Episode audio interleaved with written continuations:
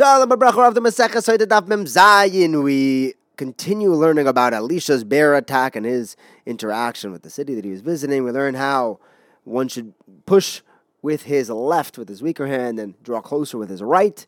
We learn about Gehazi, Yeshua ben Parachio, and Yeshai Anoitri. Then we go back into Egla Arufa stuff, what we do with the Egal after the Egla Arufa. What happens if different Edim come testifying that they found the murderer? And that leads us to the discussion of Eid Echo Nemun and a discussion of different events that, because of the depravity of the generation, we stopped doing. We were talking yesterday about the mitzvah, the chiyuv of Leviah, of escorting our guests out. Rabbi Yechanan, the name of Rameir, says that anyone who does not escort the guests, it's as if he killed them, because if the Anshe Yerichoi had only escorted Elisha out of their city, he would not have sent the bears onto the children. The pasuk says, "Vayal mishom beis kel all b'derech v'na'orim ketanim yotzu min ha'ir v'yiskalsu boy v'ayomru lo yola kerech ola kerech." They were taunting him and saying, "You stole our parnasa. You made the water sweet in Yericho when it was bitter. We used to make money bringing in water." And the Gemara asks, "Why are they called Na'arim Katanim? Are they Na'arim like teenagers, or are they Katanim, little kids?" Shabbalazar answers that they were deprived of mitzvahs and kitane amona. They had little emuna. They didn't believe that Hashem could give them parnasa some other way. Others say that while they were older, they were acting, they were being mavaz of themselves like children. Rav Yosef asks, who says that Na'arim means teen, like that age group? Maybe Na'arim was just a place where they were from. We see this in other places that there was a place called Neuran. Maybe they were just Katanim, actual children from Neuran. The Gemara says, no, over there, when it said Nara Katana, we already knew, we didn't know where the place was, so we used the word Nara to mean from the place of Neuran. But over here we knew he was in Yerichai. So Naran actually means an age. Now Elisha turned around, Vayirim, Vayikalim, Hashem Hashem. He saw them and he cursed them. What, what's this? What did he see? What does, what does it mean? Vayiraim. So the first option Rav says is that he actually looked at them. Rabbi Shimon Gamliel says that whenever a Talmud Chacham looks at somebody, that that person either turns to death or poverty. Shmuel says he saw that all of their mothers had become pregnant on Yom Kippur, which one is not allowed to do. Tashmish is also. Third, Rabbi Yitzchak tells us, Rabbi Yitzchak Nafcha says, Bluris roa lehem ka'amurim. I'm not sure what that means. The fourth option, Rabbi Yochanan says, he saw that they had no moisture, they had no saturation of mitzvahs. Or maybe their children would have. No, no, but as it says, he didn't see mitzvahs in them or in their offsprings forever. That's why he cursed them to die. So what happened next? The pasuk says about duvim. Two bears came out min hayar from the forest. And they mauled forty-two children. Here, Rav and Shmuel disagree. One says that it was one nace, one says it was two nisim. One says that it was a single nace. There was a forest over there, and the bears just showed up. The other one says that it was a double nace because not only was there no bears, there wasn't even a forest. The Gemara says, why do you need a forest? Just have bears. And the Gemara answers that they would have been scared. Maybe the bears would not have felt comfortable to be ferocious like that if they didn't have their environment. And Chanina tells us that because of the 42 karbanos that Balak Melech Moav brought, Yisrael lost these 42 children. Gemara says, really? But Yehuda Marav told us that we should always learn Mitech uh, because because Mitech Shlelishma Balishma. Because even though Balak had terrible intentions when he was bringing his karbanos, at the end of the day he did bring 42 karbanos, and he was then zeichet to have from him Rus and ultimately Shlomo Melech. And Rabbi Yossi ben Chuni tells us Rus was the daughter of Egloin, the son of Balak. So why would bad things be coming from those karbanos? It sounds like he got schusim from those karbanos. And the Gemara says, yeah, he got the schusim from the actual karbanos, but since he was desiring with these karbanos to curse Klal Yisrael, he was punished for that. Bad things came from there. And the people in Yericha told Elisha, when he showed up, you know, we have a fantastic city. The Gemara says, hang on, but if the water was sour, why are you saying that it's a nice city? What's nice about the city? Without water, you have nothing. So Rabbi Chanan said, there's a special chain that people have on the city, on their hometown. Rabbi Yochanan says there are three chains. For some reason, you just find it pleasant. There's the one's hometown. Number two is a wife finds chain with her husband. And number three, customer finds chayin in the item he purchased. Next, the Gemara says that Elisha became sick three times. One for cursing these children with the bears, two for pushing away Gehazi with both his hands, and three was his final illness that led to his ultimate demise. When it says Elisha chala as cholya vasher yomas boy. The Gemara tells us that one should always be small mikareves when giving teichacha, the teichacha should be a, a, proof to the person that they're better than that. Even their small doicha should have a yamin mekareves within it. As opposed to Elisha, he pushed Gehazi away with both hands. And not like Yeshua ben Parachia, who pushed away his Talmud, he pushed away Yeshu with two hands. By Elisha, we see the Pasuk says, Kach Kikorim And it says, Vayomer Elav Loi Libi Holach Asher Hofach Ishmael מרכבתו לקרוסךו, האיס לקח הזה זה הכסף ולקח לבגודים, וזיסים וקרובים, וצוין הבוקר ועבודם ושבוכס. The Gemara says, did you really take all of that? All it took was the, the, the kesef and the begodim. The Gemara, Rav Yitzchak answers that Elisha was then learning the sugya of Shmoyna Shratzim. And he said, Rasha, you're going to be mekabeling schar in this world for this Torah that you're learning. And Naaman had Saras, him and his children. So there's four people with Saras. Yochanan explains it's referring to Gehazi and his three sons. Those are the four people with Saras. The pasuk says Vayelech Elisha Damesek. Why did he leave? Why did he go there? Rabbi Yochanan says he went to go convince Gehazi to do tshuva, but he didn't do tshuva. What happened? He told him, "Come back with me." And he said, No, I learned from you that anybody who does an Avera that's Mahdi the Rabbim causes other people to sin. He can't do tshuva. So what is he supposed to do? asks the Gemara. Or rather, what did Gehazi do so bad? What was his Avera? So the first option is that he put a, a magnet on Yerovam's Avodah Zarah that made it look like it was flying. Others say that he put the Shem Hashem in its mouth that allowed it to talk and say Anoichi and La'iyah, that And third option was that he prevented people from going to learn by Elisha. We see the pasuk says that at one point people were complaining that it got squishy. See, until then there was plenty of room because Gehazi wasn't letting people in. He was convincing them not to go.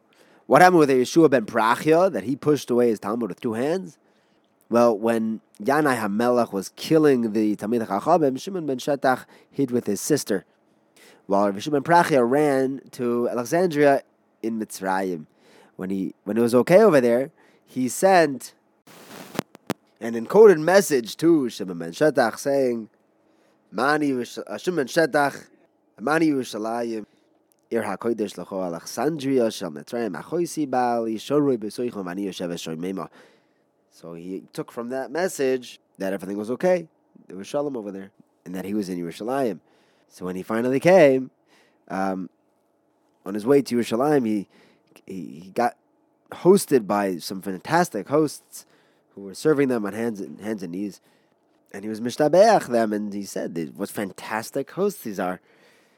one of his Talmidim, Yeshu, said, "Yeah, Rebbe is her eyes are are off." He was looking at her physical appearance. So he looked at his Talmud and said, "Rasha, is that what you're thinking about?"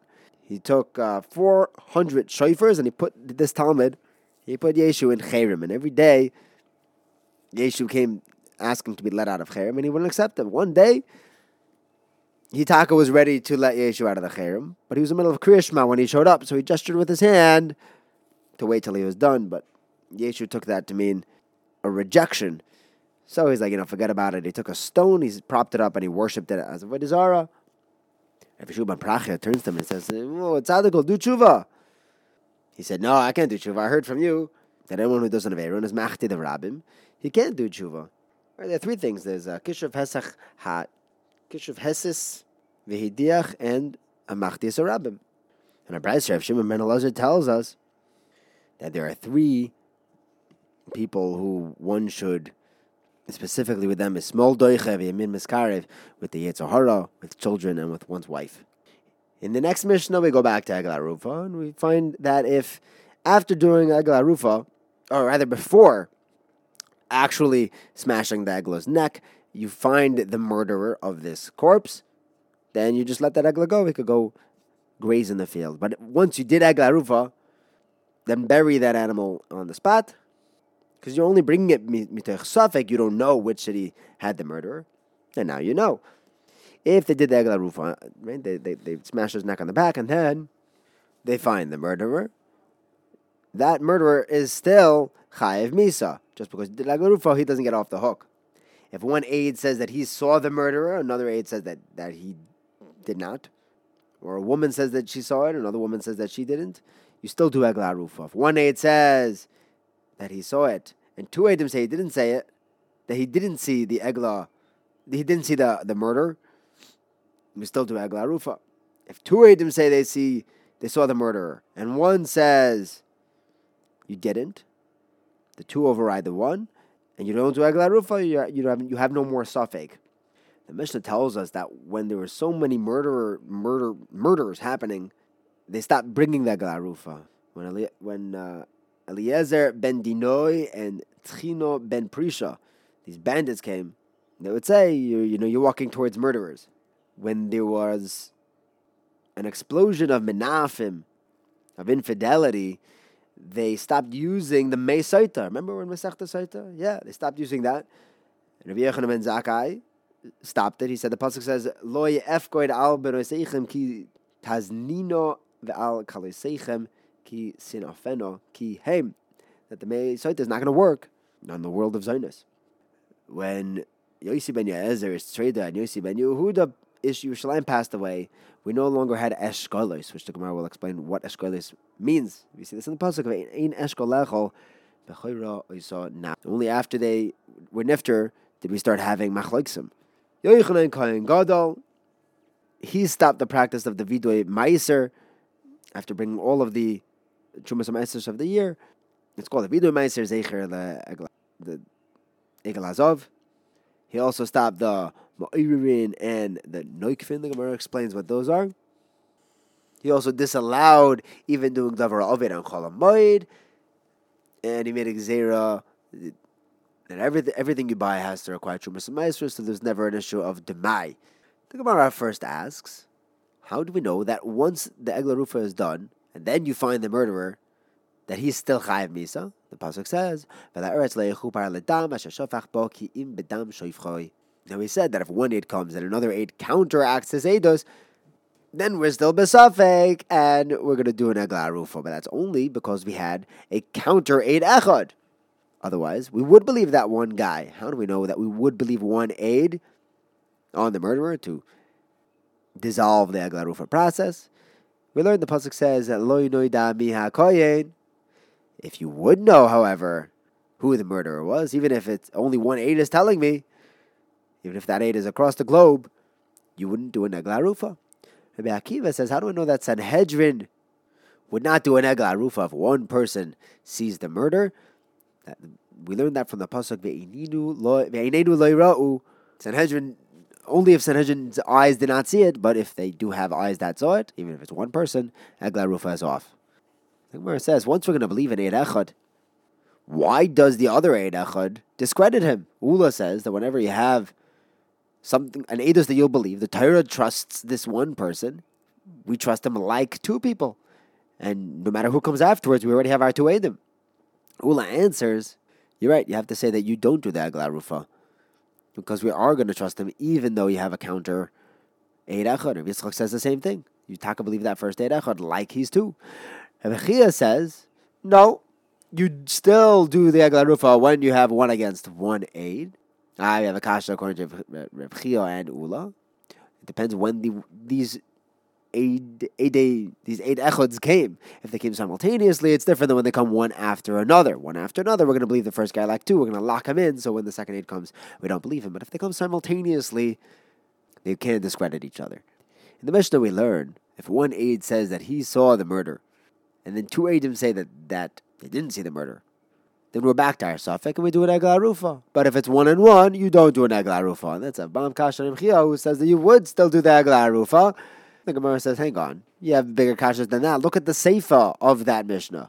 If two people say that they saw it and one aide says that the murder never happened, we didn't, they didn't see it, you don't do the Egla Arufa. Aye. That's only if it's two against one, but if you have one against one, it's mashma, you would do an Egla Arufa. You're still besafik. We have to say that our whole Mishnah is talking about Psule Eidos, like Rabbi Nechemia told us. Whenever the Torah believes one aid, we trust him as if he's two. Or rather, we go after Roiv Deus. And if you have two women and one man, it's as if you have two men against one man. Alternatively, the Gemara answers that whenever you have one aid kosher coming first, even a hundred women coming afterwards, they all count like one person coming afterward. Over here, we're talking about a case where the first aid echad was a woman. And we're answering like Rabbi Nechemia. He says that whenever the Torah trusts one person, you go after the Roiv days. You just count the numbers, and two women will just count count just as much as two men, and they'll overpower a counter Eidos from one man. However, if you have two women versus one man, that counts like a 50-50. Now we just have to figure out why you need two Psule Eidos. And the Gemara explains, and I might think that we go basar roiv deyas, we just count up how many edim we have lechumra, but not lekula. And over here we learned that even lekula, we could go basar roiv deyas. Now we head back into a little more agadata. We said that when there were a lot of murderers, they stopped doing the aglarufa. And the more we learned they were only bringing the aglarufa b'techa safek. When you have so many mur- murderers out in the open, we stopped doing the glarufa. When infidelity was ramp- rampant, we stopped bring using the Mesaita because the pasuk says v'noko ish me'avoin. When the husband is also clean from sin, then the waters will check the wife. But since everyone was being mazana, the Mesaita didn't work anymore. The pasuk says le'efkoid al ki saznina. What's that telling me? It's not talking about the woman themselves and their averis, as opposed to her sons and daughters. That's why the pasuk says loyevkod al seichem ki says neno al kaloi seichem ki sinofena. Maybe it was only an issue of Isha Ish, but not of unmarried girls. That's what the Gemara answer. That's what the pasuk responds. Ki heim am hazoinos yipodu ve'am hekdeshu yizvachu. What does it mean when the pasuk says ve'im lo yovin yilavet? If you don't understand, you'll stumble. So Rabbi Elazar explains. Then is telling Klal Yisrael if you take care of yourself and you stay away from any averas, the Mesoita will be boidik your wives. But if not, then the Mayim will not work. And the Mesoita was therefore put out of use, taken out of circulation. The Gemara continues that when the Bale Hano became rampant, they started bribing the judges, and then people could do whatever they want. There was total anarchy in the world. People didn't like laws. They wanted to do whatever gave them hana. And there was no more noyach ba'ilam, something which you can see nowadays. When there was too much bribery in the world, so there was no more din. The Pasuk says, Loisa guru, ufasak, loisa akiru, ufarku al shemayim, venosna leim ol basar v'dam. They stopped having law of Hashem. It was just of people. When they would bribe people with words, the, again, the justice system broke down. And Hashem got angry with Klal Yisrael, and the Shechina left. You see this in the pasuk V'kerev Alekim Yishpoit. When there was too much Acharei Betzam Libam Hoyelech, when there were so many bribes, we got more Lera Toiv Ulatoiv Ra. Everything good turned bad, and everything bad became good.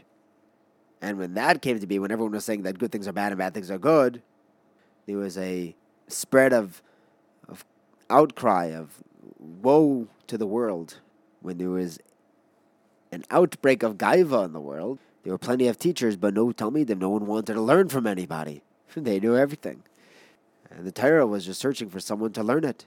And when there were all these haughty teachers, the haughty people walking around, the daughters of Klai started marrying them because that generation was very superficial, couldn't see what was inside. The Gemara says, really? They couldn't notice the gaiva? We, even their own family members spot the haughty one in the family. The Gemara answers that while they didn't realize it at first, as soon as they were married, they realized that they had married a haughty man. When the judges started in, started investing and making money from the Balabatim, the bribes went crazy, and there was no more mishpat left in the world. There was no more good. When people were only just trying to take good and hold on to the good, everyone just did whatever they wanted. Was, it was not a society of obligations. It was an obliga- It was a society of rights. All the low people became great, and all the high people became low, and Malchus became repugnant. When the miserly people spread through the world, people stopped giving gifts and stopped lending money. They were even what the what the Torah tells us. They weren't looking out for their downtrodden brothers. When people had outstretched necks and Natias Gorin Mishikra wandering eyes, there were plenty of people who needed the Mesaita, but they ran out. They stopped using it. It wasn't being effective, like we said before, if the husbands weren't being loyal. When those who started, those who accept gifts, was became uh, acceptable to to take gifts. People started dying young because the pasuk says People should we should hate taking gifts. Th- those who hate gifts live. When people stopped listening to their rabbeim, zechuche halev machlekes grew in Klal Yisrael. When the Makablet tzedakah from Goyim, were accepting tzedakah from Goyim, when that started happening, in large, Klal Yisrael became downtrodden and thrown to the back. And we said when the Zug of Yossi ben Yezer and Yossi ben Yochanan, when they passed away, we lost Ashkoiles. What's Ashkoiles? Rabbi Yehuda Amar explains, it's Ish Shahakol Boy. It was pure Torah without any perversion, no forgetting, and no machlaikas. Thank you for learning with me. Have a wonderful day.